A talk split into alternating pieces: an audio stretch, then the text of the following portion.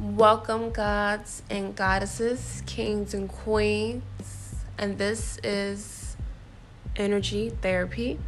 So, energy therapy could mean your inner gangster for the gods and inner goddesses for the goddesses. As you know, I just started this podcast and I'm excited to chop it up with y'all. Um, here we will talk about everything. This is a sacred space, and I want you guys to feel comfortable to be free with your thoughts and speak on things that you can't speak to others about.